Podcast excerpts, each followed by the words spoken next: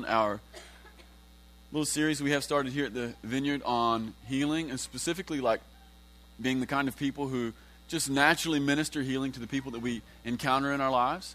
And this morning I want to talk about uh, the connection between faith and healing. Uh, we, we can't get away from that, but before we do that, because there are so many new people in the room, I want to take just a moment here and I want to just recap some of the things that we've talked, to, talked about up to this point. Um, one of the things that we started this series off with is we started off with, um, with, uh, with a message just about that it's God's heart to heal. Uh, that sometimes gets glossed over in our everyday encounter of the gospel, in our everyday encounter of, of the church. Uh, we sometimes don't readily pick up the fact that God isn't just uh, wanting to save souls, but He wants to do something way more holistic than that. He wants to touch a person's whole life, their whole body, their spirit, their soul, their body. He wants to connect at the deepest levels, and He wants to bring full restoration there. And we looked at, uh, we looked at a passage out of Mark 1, and I think it's one of those passages that's really key for, for us, not just here at the vineyard, but really key for us as people in North America. It's really key because we lose part of God's heart. And the part that we lose is this everybody here pretty much understands and readily pick up, picks up on the fact that God is a powerful being. There's nothing that he can't do. So, no one, for the most part, that has any awareness of who God is or has any, uh, has any dealing with God or has any faith in God, no one has any trouble believing that God is powerful and that he can do anything. But the trouble that we, that we do encounter in our lives is that God would be willing to do anything. And we're like the man who comes to Jesus, the leper. And he comes to Jesus and he falls at his feet and he says, If you'll just speak the word, if you're willing, would you speak the word and make me clean? So he comes to Jesus. He knows that he's able, but he's not completely sure that he's willing. Jesus takes compassion on the man, touches him, a man who's probably not been touched in years because he's lived completely outside of the uh, outside of any community and he's only lived with other lepers and he probably hasn't been touched by someone maybe for years. And Jesus, with compassion, turns to him and says, I'm completely willing, be cleansed. So God has a heart to heal. He doesn't just, he's not just able, but he, he has a heart to heal. And then the second thing that we talked about is, is that in the kingdom of heaven, and uh, when it comes to seeing God's, God's kingdom come to the earth, that happens in a particular way, and it happens through partnership, which is one of the big surprises of my life as a disciple with Jesus. You know, one of the, one of the really great things uh, about the Lord is, is that He cares about people so much that He was willing to send His Son. Okay? We all know that, right? We grew up, we've heard the story, we've read it in the book. But one of the profound surprises of my life is the day that I realized okay, God came from heaven because we had made this huge mess. Okay, that makes sense. I get that. We've screwed it up. We need help. So God comes and He comes to give us help. And Jesus comes and demonstrates power and eventually dies on the cross and wipes out sin. All of that sort of, I kind of get that because I'm in touch at least with my own need and my own powerlessness at times to change things. But the real surprise of my life was that when God came to earth to complete a mission, He didn't do any of it alone. He chose on purpose not to do any of it alone. What is that? What am I getting at? Well, Jesus lived for 30 years making tables with his dad. He made coffee tables, he made end tables, he made head, headboards for beds. That's what he did for 30 years. But when Jesus began to take up the work of ministry, the reason that he actually came, he didn't do one single thing alone. He went out and called 12 guys to come alongside him. And it's a powerful word for everybody who's sitting in the room right now. To the extent that heaven is going to come to earth, to the extent that Jesus' model prayer that he taught the disciples on earth as it is in heaven, to the extent that any of that is going to happen, it's going to come through partnership. It's going to come through you and I responding to his word, responding to his call to come and follow him. And if you start following him around, then you better watch out because he's going to have you doing things that you never imagined that you were going to do. And so there's an aspect of healing, there's an aspect of God's kingdom breaking into the present, the future coming in to the moment right now. There's an aspect of that that is completely and entirely hinged upon you and I being the kind of people who see ourselves inside the story and not outside of the story. We continually say yes. We continually say yes. So it's God's desire to partner. And then we spent a week just going over uh, John Wimber's five step prayer model. Why do, we, why do we have a five step prayer model? Well, we have a five step prayer model because it kind of gives us kind of gives us some tracks to run on when we have somebody who's in need in front of us. That way we kind of have a little we kind of have a little order to to assemble our thoughts and to be able to take a, a moment and catch the wind of the Holy Spirit, see what He might be doing. We, sometimes, sometimes we just need a model to, to be able to effectively serve the person in front of us. And we also want to have a model because we want to make sure that our ministry reflects our values, and those values being the kingdom of God.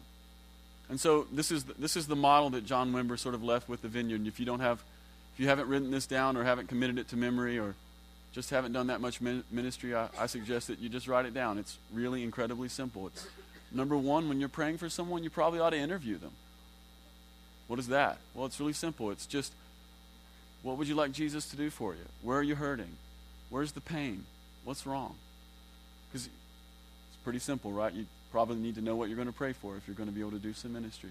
But we want to go one level deeper than that. We want to begin to ask some diagnostic questions. We want to begin to determine, if at all possible, why the person is in the condition that they're in. So when we begin to ask further questions, we're going to ask them questions well how long, how long have you had that condition or how long have you been this way or how long have you felt that way was there anything going on in your life when this, when this sort of when this sort of became a, a reality in your life and during this time we're listening with our ears and we're listening with our heart we're listening to the words that they say we're also listening to the voice of the spirit because one of the things after you pray for people for any length of time at all one of the things you're going to realize is is oftentimes what's coming out of their mouth and what's really going on are two completely different things you know, a lot of times they've had they, they've had uh, pain in their knee. You know, and sometimes the pain in the knee is because they had a car accident or they got hit in football, and it's completely organic. But sometimes the pain in the knee has nothing to do with an injury. It has everything to do with an emotional scar that came upon their heart and manifested through their body. And you might be thinking, emotional scars manifesting in pain, how is that possible? Well, it's entirely possible because people are, if you haven't realized this yet, are incredibly complex. You're a complex thing. You're this, in, you're this incredibly complex wad of spirit, soul, and body, and where they divide is nearly indistinguishable. The only thing that can go there is the Word of God. And this is a question I like to ask a lot of times is where does the mind end and the body begin? It's a question that reveals the complexity of a person. Where does your brain stop and your mind begin? So it's entirely possible for an emotional scar it's entirely possible for the way we think to eventually manifest as pain in our body or another disease. So, number one, we want to interview people. Number two, we want to ask diagnostic questions. And then, based upon the diagnostic question, based upon what we at least think in that moment is the real root issue, we want to begin to pray. We want to select a prayer. And there are all kinds of prayers. There are, play, there are prayers of just petition God, would you come and just minister to this person? We're just bringing them to Jesus, you know? It's real simple. You guys do this all the time anyway. God, would you come and touch this person? Sometimes, after talking with the person and beginning to get a picture of their story, we may feel like there's maybe some demonic intervention, demonic interaction there that we need to, to deal with. And so maybe our prayer will be less, God, would you come and touch this person? And it might be more direct. I just command this spirit to loose this person right now. And all of this is actually less dramatic than you think. So, step three is the prayer selection. Step four is the actual ministry. And then step five is gosh, we just want to, uh, we want to follow up with the person. We want to follow up. How are you doing? Are you, are you better? Are you all the way better? Partially better? And then give them a little direction. And Jesus did this sort of thing. When, when he healed people, he would often say things like, hey, go and don't sin anymore. You guys remember those points in the Bible? So some little, some little direction at the end to, to ensure that they are that they're well cared for beyond the moment that we've just ministered to them. and then um, last week we talked about generational failures and, and generational curses. Because oftentimes what we receive from our parents is more than just DNA. Everybody in the room has received more than just DNA from their parents. You've, re- you've received a spiritual heritage that affects and plays out in lots of dynamic ways in your life. And sometimes when a person comes to us for ministry, sometimes they're coming to us and the issue that's manifesting has roots in generational failure. It has roots in, in, in poor decisions or Even worse than that, it has roots in sin that mother and father, or perhaps grandfather and grandmother, were involved in. And that can be really, really difficult. And we need, there needs to be a point where it gets dealt with. And the ministry time is oftentimes a great place for that. Um, and just so I can be clear, because when we start talking about words like curse, that really offends the postmodern mind. Biblically speaking, here's what, here's what judgment and cursing looks like in the Bible. A lot of times we walk around with this idea. We walk around with this concept that, that God is the kind of person who's actively looking for you to make mistakes. His eye is upon you, less because he likes you and receives pleasure just from seeing you do well, but his eye is mostly upon you because he is examining your life to find fault. Most of us, especially in North America, live with this, this program running in our mind. God is looking for my faults. And when he finds faults, he likes to judge them, and he likes to judge them by throwing pianos out of heaven. And when they hit me, he gets pleasure from it. You know? And so when we talk about judgment or when we talk about cursing, that's sort of the vibe that we that we walk around with. We, we walk around with this notion that God is examining my life all the time. He, he barely sees what I'm doing right, He mostly sees what I'm doing wrong. And when He gets a chance to judge, He kicks a piano out of heaven. When it falls on me and utterly crushes me, He gets a great deal of pleasure from it. But biblically speaking, that's not really the way it works at all. This is kind of how it works. Um, Eric and I like the phrase, it's just built into the matrix. There's an aspect of judgment and curse that's just built into the matrix. What do I mean by that? I mean, it's just built into life, it's really natural. God is the best person in the universe, He is absolute goodness, right? Here's it, and this is how it works. So, God is the best person in the universe, He is absolute goodness, and anytime any one of us, in thought or deed, turn away from Him even one degree, we leave absolute goodness. When we leave absolute goodness, what is left? It's really simple badness. Badness. That's what's left. You leave absolute goodness, and you're left with badness. And I do want to point out here that this isn't like fatalism. It isn't as though my grandfather sinned, so I'm automatically cursed by God. It's just because it's built into the matrix. If my grandfather had massive massive weaknesses in his character and was given to sin. Let's say my, my grandfather was an absolute rageaholic and on rare occasions liked to beat up his wife and some of his kids. Okay? That's real that by the way, that's common, not normal. Okay? That's common, not normal. Normal is for grandfathers to love their wives and their grandchildren. That's normal. But really, really angry grandfather who is is got a rage issue who sometimes explodes on wife and children. Okay, now imagine you're the child who grows up in an environment where grandfather occasionally, or father rather, occasionally explodes in anger, and you've even seen him smack your mother in the face. Everybody following me? See, the judgment and the curse here is built into the matrix. It changes who you are. When you're a child, you don't have, you don't have the faculties it takes to, to assess this situation and it begins to it begins to relate to you a reality that is all too common but absolutely not normal and the problem is you begin to take it on as normal so i'm a son when i get really frustrated it must be normal for me to smack the people that i'm really frustrated with i don't have to deal with my anger in healthy manage, in healthy ways and pretty soon i become a son who's a teenager who's a young man who graduates college and who gets married and when his wife, who eventually will aggravate him, gets to that point, now he's smacking her. And not only that, but because, but because it was normal uh, as a child, not only that, I, I've seen this in my own father. You know what? I don't, I'm, not, I'm, not, I'm going to take it to the next level. You don't even realize it. You know, our dad hit our mom in the face with an open hand, but now we're punching our wife square in the face with a closed hand. We're doing real physical damage. And something really, really bitter is beginning to happen. And now we've got a wife who's having to tell lies to cover up for a husband because she's living in shame. And now we have daughters who are growing up thinking it's normal to tell. You all see the deterioration? Yeah. It's just sort of built into the matrix. And so oftentimes, the healing ministry that we have to offer people is an absolute brand new mind about what is normal inside the kingdom. So we need to take them out of what is common to their experience and insert the normalcy of the kingdom. And only God can do that, by the way. Only God can do that.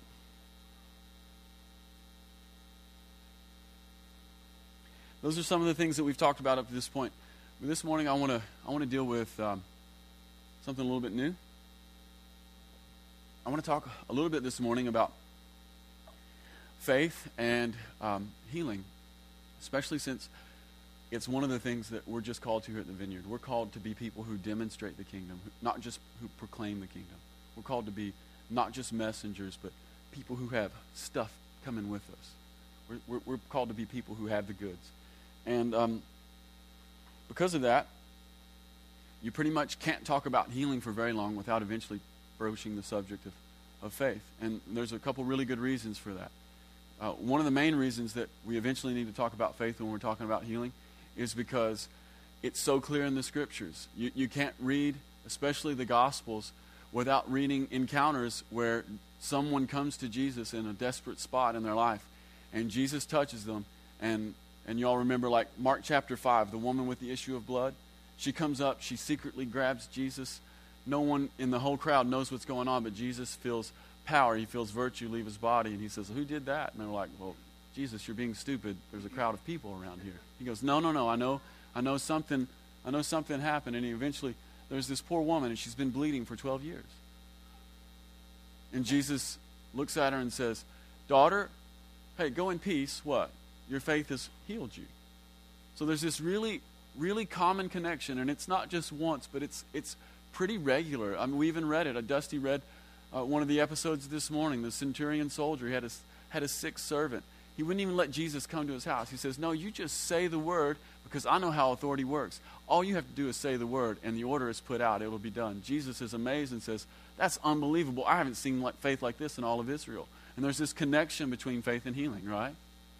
And so on one side of on one side of the on one hand, a lot of us get really encouraged by this because we can identify with some of the people. And then on the other side, some of us are very discouraged because we live we live with an acute awareness of our own unbelief and we live with an acute awareness of our own shortcomings at times when it comes to when it comes to being able to believe all that God has for us.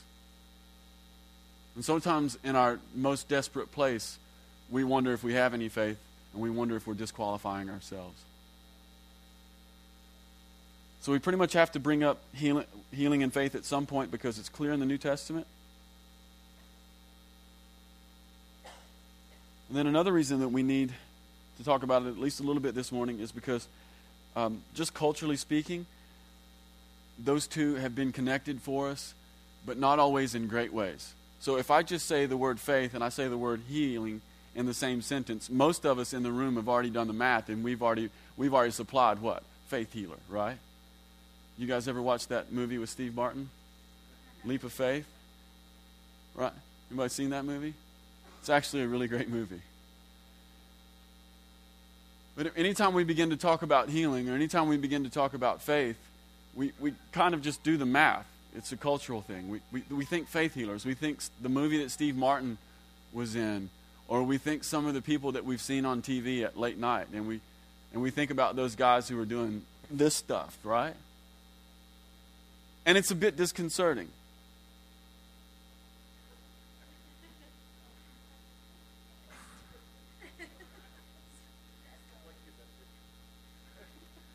Afterwards, we'll have Jenny come in and photograph me. But if I could get you if I could get you to be in front of me like this. Yeah. No, but we've, we've seen things on, on TV, you know. We've seen, we've seen faith healers or we've seen some really amped up guy come and wreak havoc in a church, you know. I'm treading on thin ice here because sometimes I am the amped up guy. but it's a bit disconcerting and there's a bit of a disconnect because because this is what we're thinking. We sometimes think, oh, faith and healing, faith healer, and, and you automatically go, ah, uh, do I have to be like that in order to have the real thing, right? Isn't that what we think? We go, I want to be, because, and so we have these alternate programs running on the hard drive at the same time. We've got the one program that's like, I want to be a person of faith. I want to be a person who, can, who doesn't just talk about the kingdom, but I want to be a person who brings the kingdom. So we've got that program running. And then we've got this other cultural thing that we've picked up along the way. And it's like, do I have to be like that in order to be the real thing?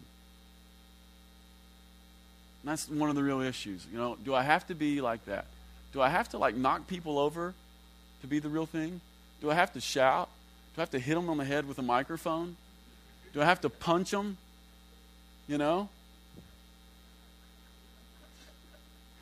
I'm not going to lie, punching them could be really fun sometimes.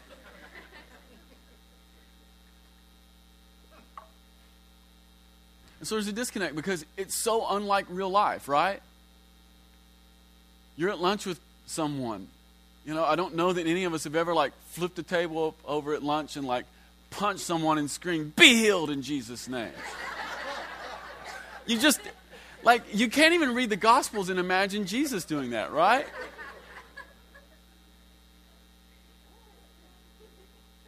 it's so it's so unlike real life. It's so it's so showy. It's like, what? What is happening? Did when did we leave the planet? Yeah, we've been we've been really negatively conditioned because so many of the guys that had the power ministry were eventually also found out to be absolute frauds, right? you know, we found out that, you know, one of the guys who had really great power, power ministry was actually just wearing an earpiece, and he had guys who were collecting information beforehand. You know, we've had those stories. Or, you know, maybe less dramatic than that, but just as debilitating. We found out that some of the guys who have the power ministry have character of a. They have no character. I was going to. the edit button just kicked in so hard. It was so good. Bam. That's that's really a good sign, especially after last week's message. hmm. Yeah, so we find out that some of the guys who have the power ministry have no character. So it seems like they're a total fraud, you know? They can deliver the goods, but when it comes to basic integrity, they're found wanting. And that's really unattractive to us because you know what people want more than even uh, a, a dramatic power encounter with the Lord through a person? What they really want is they want to be able to trust people while it's happening. That's what they really, really want, you know? They really, really want that. And so integrity matters, and we know that. That's one of those other things that's running on the hard drive. And, and we're just left with, with really unattractive thoughts when it comes to healing a lot of times especially when it comes to how faith works. And we wonder, do I have to be like that? Uh, do does pursuing faith, does pursuing healing, does pursuing power ministry exclude pursuing character and being a person of integrity? You know, the obvious answer is no, but so many of our examples have reinforced that for us. And so what we end up with is we end up with increasingly anointed, powerful people who are increasingly broken. And you might be thinking, what are you talking about? here's what I'm talking about. The Lord is so inc- incredibly good, and this is one of those things that I'm only half comfortable with, if I'm being really honest. The Lord is so incredibly good that He will take a completely broken person who has the integrity of a zero, and He will move powerfully through that person because He loves other people so much. That, that halfway encourages me and halfway bothers me it encourages me because, because I know for my own life, and just like everyone else in here, there are places in me that are yet still deluded and divided and militant against Jesus. And so I'm very encouraged to know that I don't have to have it all together to see Him move powerfully and bless people. It's scary as heck to know that you can move in power and have none of the character. Because Jesus says in Matthew 7, hey, there's going to be dudes who come and they, and they do all this stuff heal the sick, prophesy, cast out devils, and he's going to say, Get out of my face. I don't know you. I'm only half comfortable with that.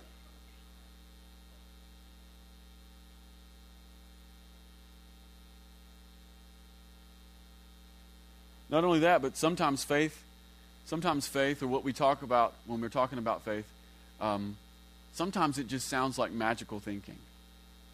You guys know what I'm talking about? sometimes, sometimes the whole conversation of faith and the way it plays out in real life just seems like magical thinking.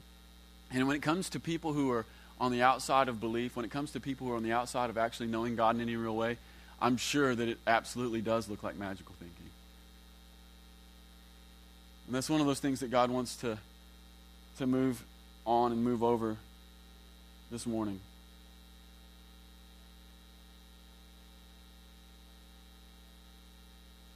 It can look like magical thinking when we go and actually believe that God wants to touch someone's heart condition. You know? You don't understand. I've got I've got the I've got the test. I've got the EK thing, whatever that is, and it says I have the heart condition. You know? Putting your hands on me, praying for God to intervene, that's just magical thinking. Hey, have you guys ever uh, have you guys ever anybody in here ever prayed for their car to get better? You ever Okay, how many of you have prayed for your car to get better and had it get better? Yeah. How many of you have ever told that story to someone else only to see them like totally go totally go stoned, you know? It's like you were totally fine and now I've told you a story that has had a marijuana effect on our conversation.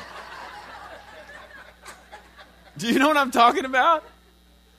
Yeah, it's that it's that total disconnect of this is insane. Yeah, but uh, I've been there. Look, I, I have I have run out of gas. This happened to me in Chicago. I was on my way to meet Mike Ostrander, and I ran out of gas, which is completely unlike me.